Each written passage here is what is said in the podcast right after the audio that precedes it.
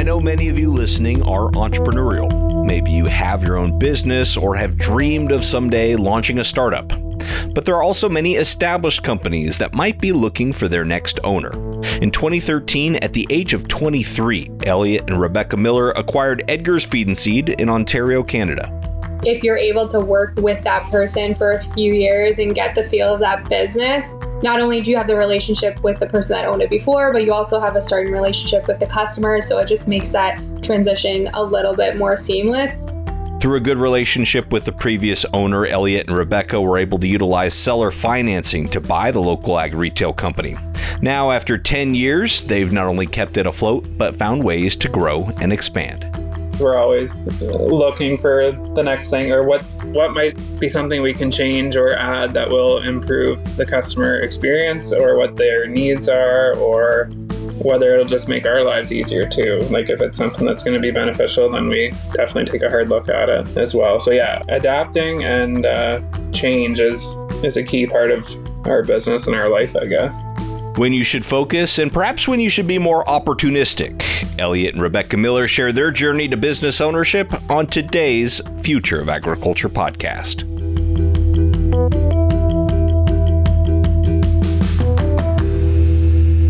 Hey there, fellow ag nerd. Thank you so much for joining me for another episode of the Future of Agriculture. My name is Tim Hammerich, and every week you and I get to hear from the founders, farmers, innovators, and investors, the people shaping the future of the ag industry.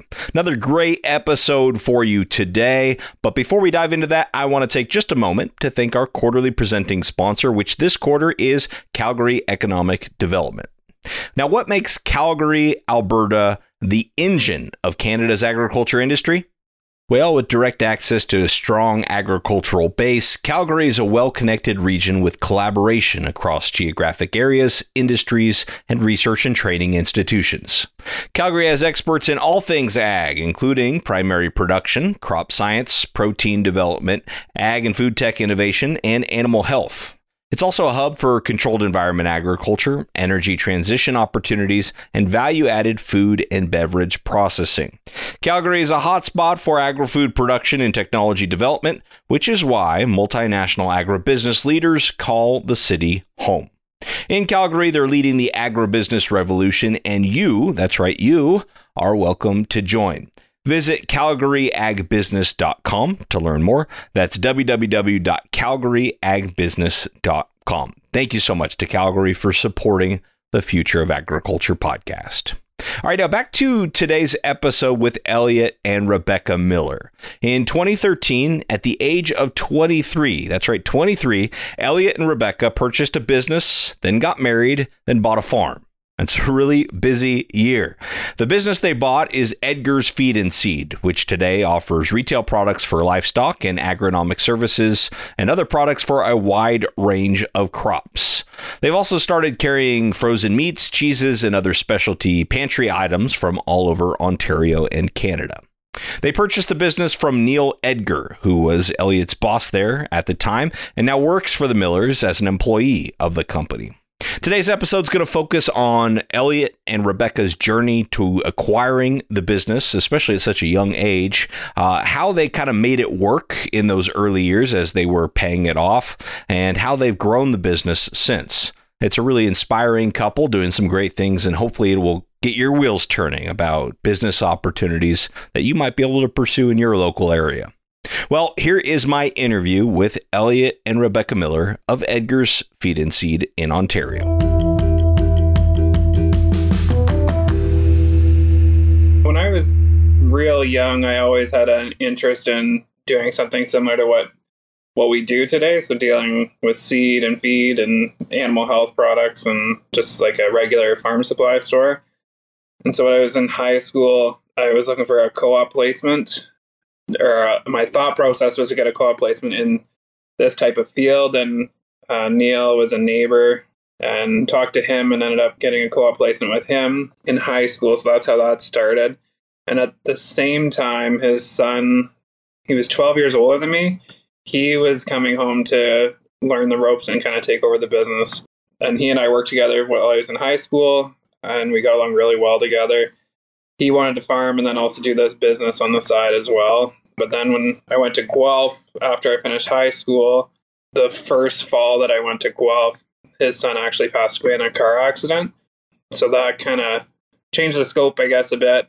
Uh, it was pretty devastating and hard for everybody, but I only worked with him for a year and a half or so, but we got along really well together and we had plans that we would maybe uh, uh, work together when I was done school. And I wouldn't necessarily be in an ownership position at that point with him, but uh, I'd still work with him. So that was the plan. So plans shifted, and uh, I continued to work for Neil and his wife all through school, like on weekends and summers and stuff like that, with the eventual goal to take over ownership because they didn't have a successor left at that point, unfortunately, and uh, it seemed to be a good fit at the time. And Neil and I worked well together, so it kind of just was a, a natural progression to to where we ended up today, I guess. And I understand that uh, Rebecca, you and Elliott purchased the business the same year you got married. So you weren't even married to this guy yet. And he's like, just so you know, I'm going to take on all this risk, uh, and and you're going to marry me. So how how are you feeling about it at that time? In all honesty, it was a crazy year. We purchased Edgar's in January and we're married in September, and then we bought a farm that following December, January. So Oh wow, I didn't even know about the farm. Wow. yeah, so it was definitely a, a, whirlwind. I mean, we started dating. We both went to the University of Guelph, so that's how we met. I'm not from Huron, Bruce County. Um, so he was very excited about the opportunity with Edgar. So it was clear from the get go, like he was going home and he was going to have the opportunity to work with Neil and hopefully eventually purchase it. So I knew going into it, this was kind of the scenario we were eventually going to get to for it to all happen in one year. Like it was pretty crazy, but in all honesty, it worked out well. So, well, let's just talk about that. You know, the financing behind this real quick and you could reveal however many details you want about the transaction as far as you know how it was structured but i'm sure there was some component of money up front for the business uh, it's not like the day you become a business owner the money just starts you know flooding your bank account and then to buy a farm like how did you look at the financing of all that? How did you approach that? And was it nerve wracking to think like, how are we going to pay for all this? um, so we should mention I'm the dreamer and Rebecca's the reality person. So I'm the one that's always far reaching and thinking we can do all these big things. And Rebecca brings me back to reality here. That is the exact dynamic in my marriage. So I, I'm I'm with you for sure. yeah. yeah. So we were 23 when we bought the business and the farm and got married, I guess. we, were we were 23. So when we were in talks about this, we were 22. One of the, not issues, but one of the barriers we had was we had approached uh, the bank that Neil and Kathy had done business with for years because they had a history on the business and all that. We thought, well, we'll check with them and then we'll check with the bank that I had been dealing with since I was a kid. And um, the bank that Neil had dealt with, they wouldn't even offer us like a $25,000 line of credit for the farm or anything, let alone touch the business. So that was kind of disheartening. They had a history like with the business and the there was other things that were important that we thought would be fine like Neil was staying on.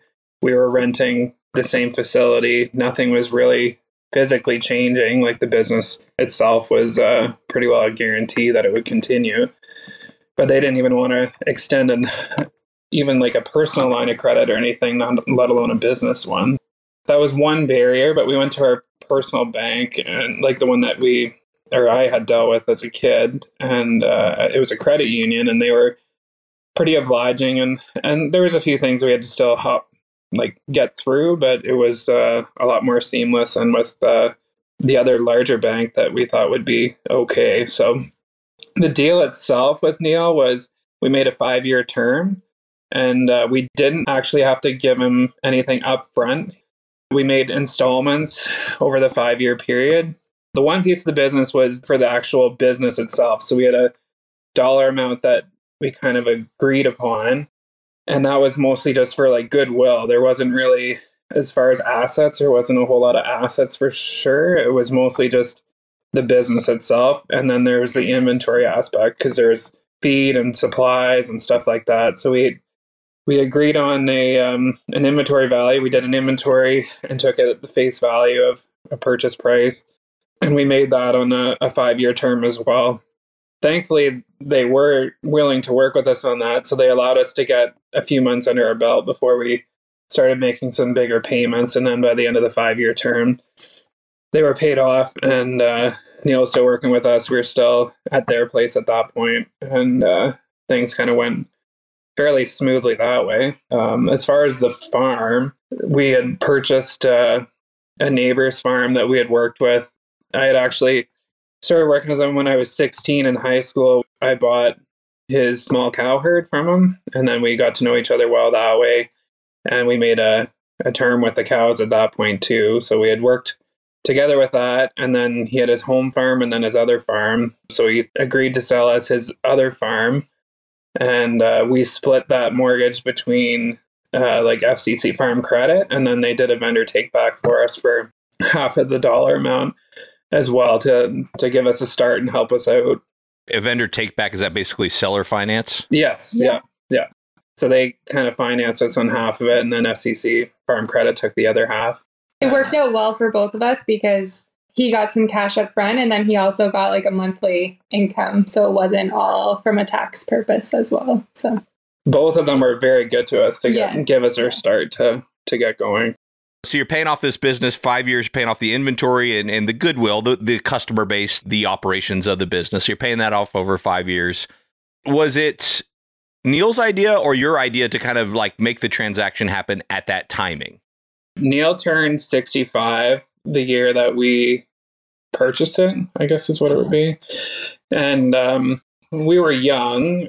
We were wanting to get going and doing things on our own and whatnot. So he kind of thought that maybe 65 would be a good time for him to to sell and slow down a bit, but or not have the headaches of being a business owner as much anymore and just more so doing the things that he liked to do like talking to the customers and still making sales and stuff like that but not maybe not necessarily have to worry about all the background stuff that you have to worry about as a business owner like finances and collecting accounts and stuff like that Rebecca, now are you're you're an agronomist, is that right? Yeah, so I'm an agronomist. So I'm a certified crop advisor. So I worked not at Edgar's. I worked at a seed company previously and joined Edgar's in 2020. So, so, was the idea in those early days like, hey, if if we're having trouble making ends meet and paying off the business, like we would kind of lean on on Rebecca's salary for now since she's got a, a good job? Yep. it definitely helped. Like Elliott kind of mentioned before, he's more of like the risk taker. I'm more the conservative person. So I definitely felt more comfortable having an outside salary for sure. And uh, I was really enjoying my job. Edgar's had just grown to a size that we either needed to hire someone to do the seed side of the business or I needed to come home to do it. And we had two kids at the time, and it just made a lot more sense from a work life family balance for me to be kind of in charge of my own schedule. I probably should have come home a few years earlier. There was room then, but I was just very cautious about being self employed, just from like a financial security standpoint, essentially. And so the the seed side of business, the agronomy side of business, that was already growing, and it was to that point where they needed somebody, or did you kind of bring that with you when you came over? Yeah, so when we bought the business, Neil had previously had a seed dealership. That seed company had kind of been transitioned a few times and been bought out as kind of ag companies go through those transitions. So Elliott took on a new seed business for corn and soybeans. So that business in itself had kept steadily growing to a point that Elliott wasn't servicing to the same ability as what he maybe should have been to keep continuing to grow that business, right? He was just kind of maxed out on hours in the day between the feed and animal health side of the business, plus the crop side of the business. Plus, we also farm on the side, right? So we kind of had just reached that breaking point of, okay, we got to do something now, or the crop side of the business might start to slip the other way, just from a time standpoint. So I came on, and Elliott had already built the business, and then I just kind of continued to grow on top of the business that was there she hit like our five year goal in six months type thing with when she came on. So it was a definite, definite improvement for sure. It was a good hire then. Yeah. I passed my probation period. Yeah. And and what about like local competition? Is it a competitive marketplace locally? For the crop side, we are in a very competitive market. Yes. We're kind of a unique scenario. There is a lot of bigger crop input suppliers right around us. I mean, if you want to buy chemical, you can probably buy from five or six different places within 20 minutes of driving. So um, there is a lot of competition. So you always have to kind of have like a competitive edge or provide that much more resource and information to kind of keep you at the forefront because it is highly competitive on the crop input side of things around here. Mm-hmm. On the feed side, there is more consolidation, I guess you would say, with some businesses, some smaller um, locations and whatnot closing or getting bought out by other larger companies. Like just this week, we just learned of a local co op closing one of their locations here this year sometime. So there is some changes that way. But part of that is also to do with some parts of the livestock industry around us locally has changed too. Like there's still a bunch of hobby farms and smaller stakeholder farmers and whatnot. But the medium sized farms, a lot of those farmers are approaching retirement age or if they don't want to quit farming, they'll get out of livestock but still cash crop and whatnot too. So there's a bit of a change in the demographic of some of the farmers around here. So I can't see too many new feed stores popping up around us at all, but there are still enough around that there is a healthy competition in the local area, which is which is good. Competition's a good thing. You don't want to be the only player in town, in my opinion, but keeps everybody honest and everybody on their toes too. So yeah, absolutely. Well, I know you've got so the the market segmentation that is you know commercial farmers and ranchers and then you've got market segmentation that's probably like you know hobby or backyard type farmers let's call them and then you, you've got this third market that you've developed which is actually selling farm goods to the public to consumers um, I want to talk about that third segment, but before we do, how, how would you break down the percentages of those three groups as far as your business? Is it, you know, half commercial, half non-commercial, or how would you break that down? That's a good question. I guess we've never really segmented it out that way per se, but probably like 60 to 70% is like commercial, I would say, like our normal, you know, day in, day out farmers.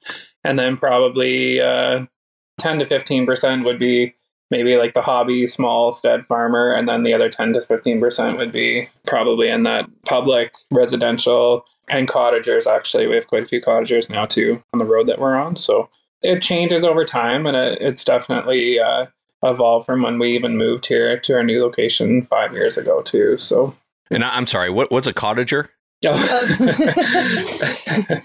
um, we have people that drive up from the city, uh, like from Toronto, Kitchener, Waterloo, London, and they have cottages at the lake. So they have like summer properties and whatnot that they're driving two, three hours to go and, and spend their weekend or a week at a time at the lake. And we're on a main, main highway that comes up from Kitchener Waterloo, Guelph, and even connected to Toronto. So we have quite a few people that are out of town and they'll stop in to see uh, what we have to offer because we have a large parking lot and that's the sign at the road now. So they stop in and say, Well, we drive by here all the time, but we've never taken the time to stop. So we want to see what you have. So that's when we started to get into more retail products like uh, frozen meat and cheese and, and pantry items and grass seed like lawn seed and fertilizer, bag mulch, stuff like that. Yeah. And over all the all the years and all the ideas you've had, what change since you've taken ownership of the business seems to have worked the best or contributed the most to to the bottom line and to to your business's growth? Bringing Rebecca on as somebody that focuses solely on the crop side of her business has improved immensely. It was a small fraction of the business when we took it over, and even when I was doing it, but now it's grown to be a, a big foothold part of our business. So that's one thing that's definitely changed quite a bit. On the product side and whatnot, I would say probably like the retail items would be the biggest change in the draw for getting more than just our standard farmer in every day. Because it used to be we could sell like a lot of penicillin and different animal health products and whatnot. With legislation and regulation changes a few years ago, then they pulled all that away from what was called over the counter purchasing. So through stores like us, the co op, and whatnot, and it all went to a veterinary prescribed method. So that was a big part of our sales and profit was in the animal health side of the business. So, you know, over time we lost a lot of that revenue. So we had to think of something that would be able to replace it or to grow what we already had or to bring something else in that might complement our business. So that's when we we purchased a freezer from a a small town general store that had closed. They were selling a freezer on marketplace and we bought it and brought it in. Didn't really know what we were getting ourselves into, but that kind of started the the growth and and uh, kind of went from there. So it's been it's been a nice uh, piece of the business because it brings different people in that we wouldn't necessarily deal with day in day out from all different areas of life and whatnot. So we have older people like seniors coming in. We have young young people coming in, young families, middle aged people. It's it's kind of a nice uh, way to break up our day too to have different people in that are not always just talking about the weather and whatnot as a lot of uh, us farmers do, I guess. But uh, I would say that's the one thing that's really changed a lot. So it maybe dollar wise, it's not the same as selling like a ton of feed or a ton of seed or something, but the margin is a little better too. So you can sell less, but make a bit more profit at the end of the day too.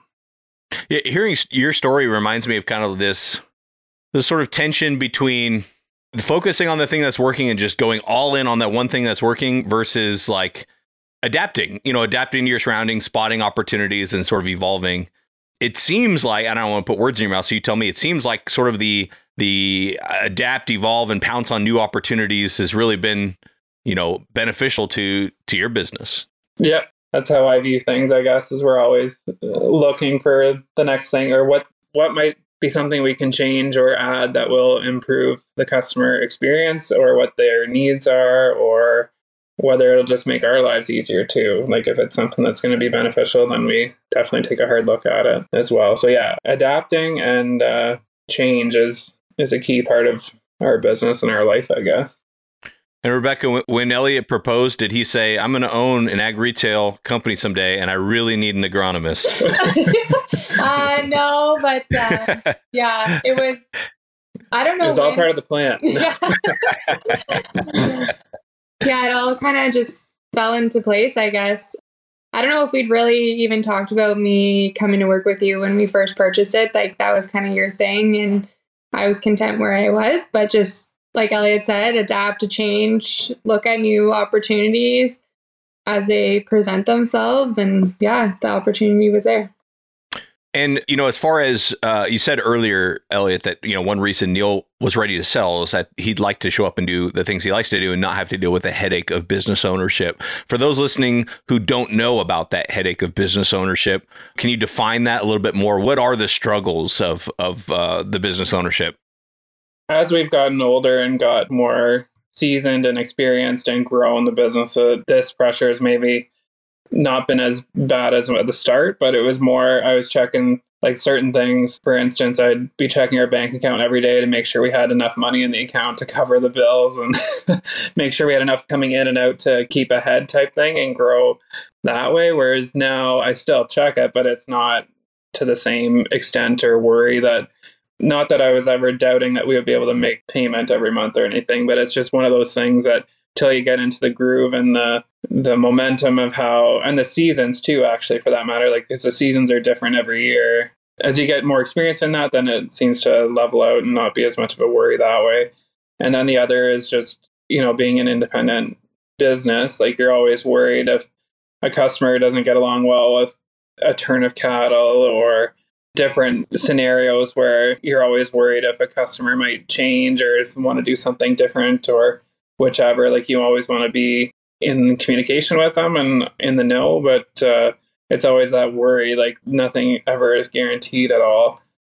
People change for 10 cents cheaper on something else or some certain product and whatnot. So you just got to always be on the on your toes, I guess, to try and keep ahead and keep on top of uh, different things that way with your customers and maintain that relationship with them. We both are not like HR yeah, I guess oriented. That's not something that we've ever had to focus on before. So I think owning your own business and payroll and just hiring people and making sure like the expectations of your staff matches like your expectations i think was like a little bit of a learning curve um, we're in a really good spot now with the staff we have but it's always I'm always just a little nervous take bringing on new staff members because you just want to make sure that they they drive with a the business and b with like the rest of the staff. So the HR aspect of things was definitely a bit of a learning curve for both of us, and I think it's just with time it gets definitely easier for sure. And how do you all approach working in the business versus working on the business? Um,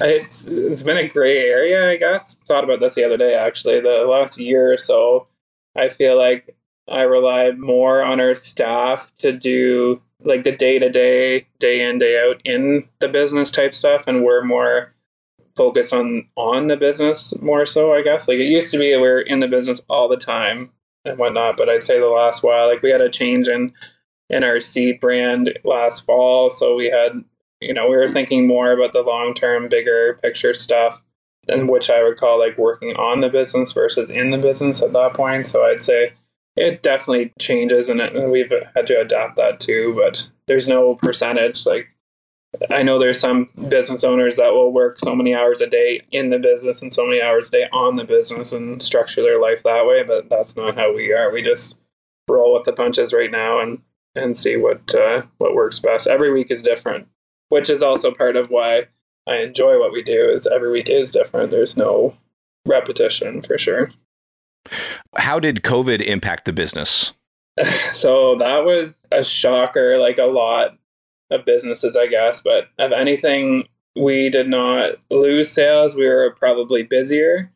One is the porch pickup the building we built, we put a wraparound porch around it, which looks nice, and we had a lot of comments about it. But it worked well for this scenario with COVID when everything was shut down, and people would just call us. We'd set it out with the bill, and they just switch to e-transfer, and it worked out really seamlessly that way for the most part. The other thing that was good for our business is because there was like the odd craze for certain, some things running out of stock and whatnot in the grocery store because we had freezer meat and stuff like that. Like that part of our business really took off too because they could come out here.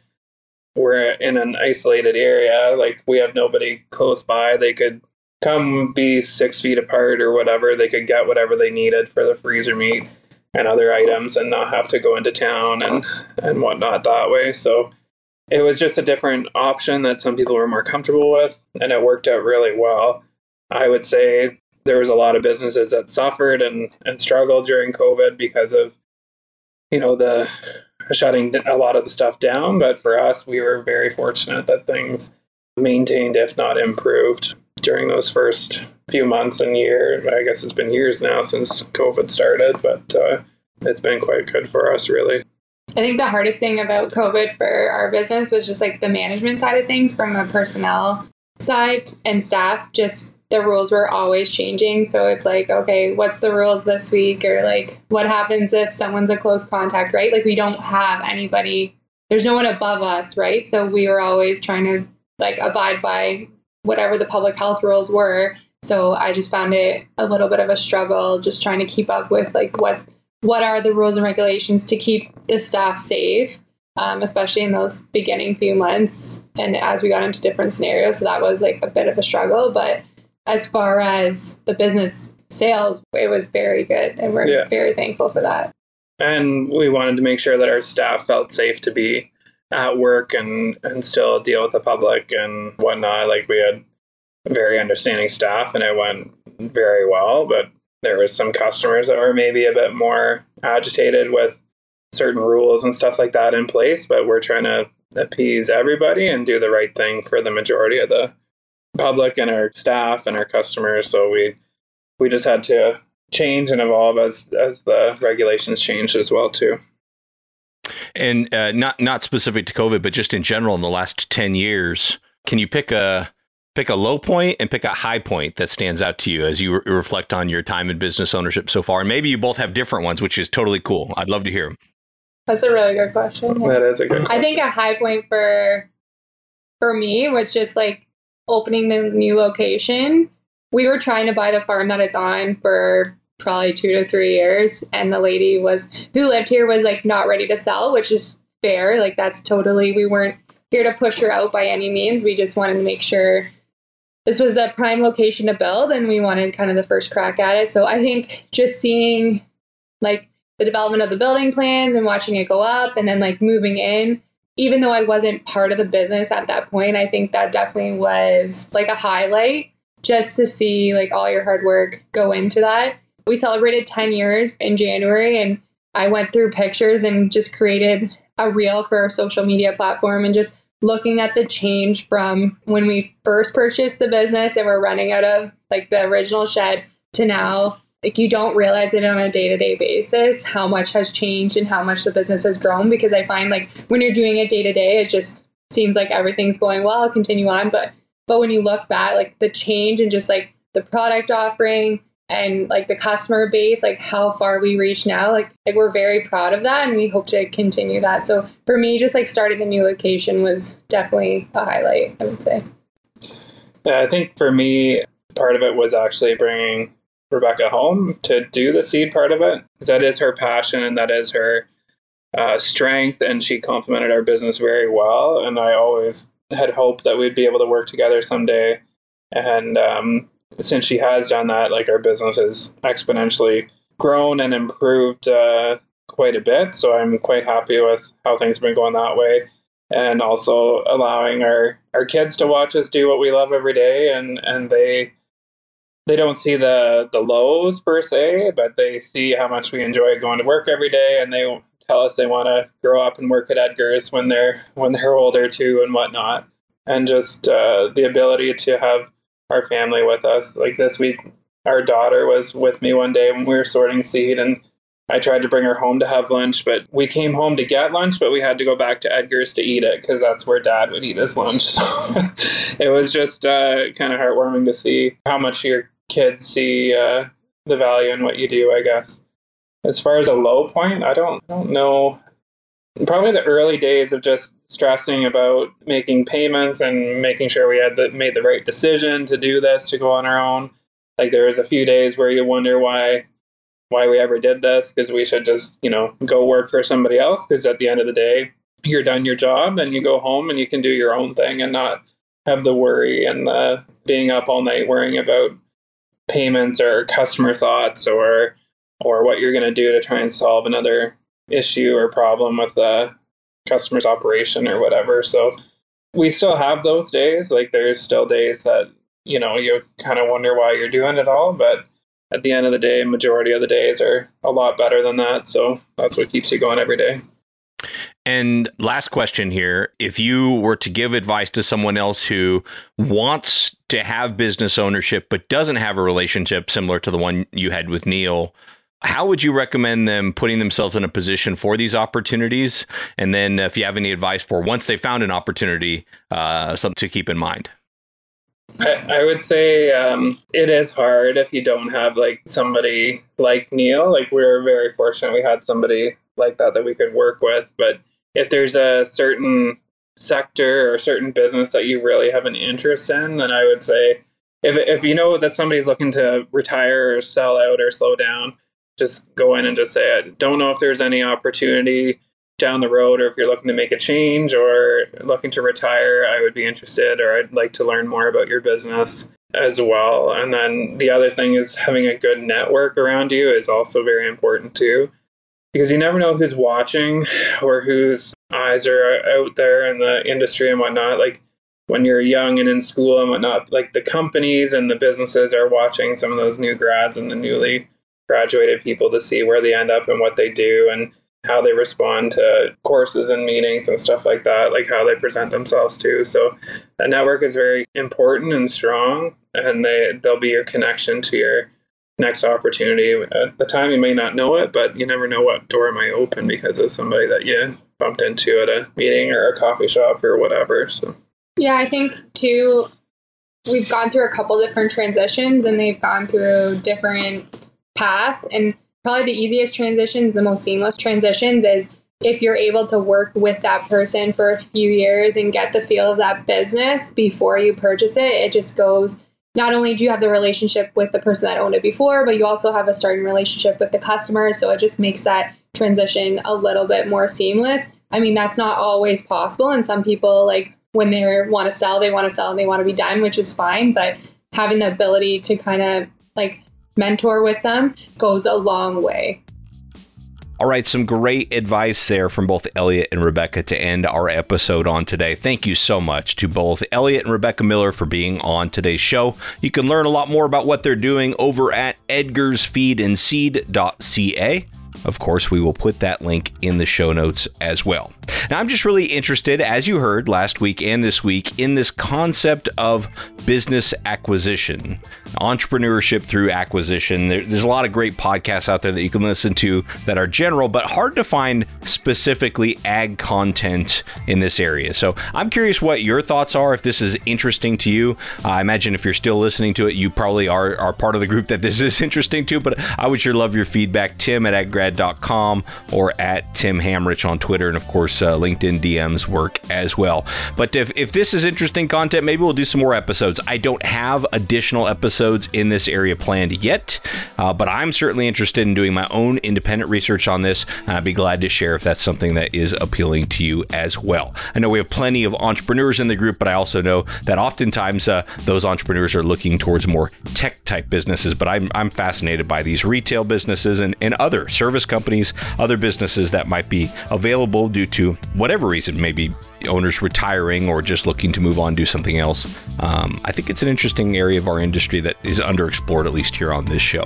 Thanks so much to the Calgary Economic Development. Go visit them at calgaryagbusiness.com, our quarterly presenting sponsor. And last but certainly not least, thank you for your time and your attention. I never take it lightly. I'll be back next week with another story of ag innovation.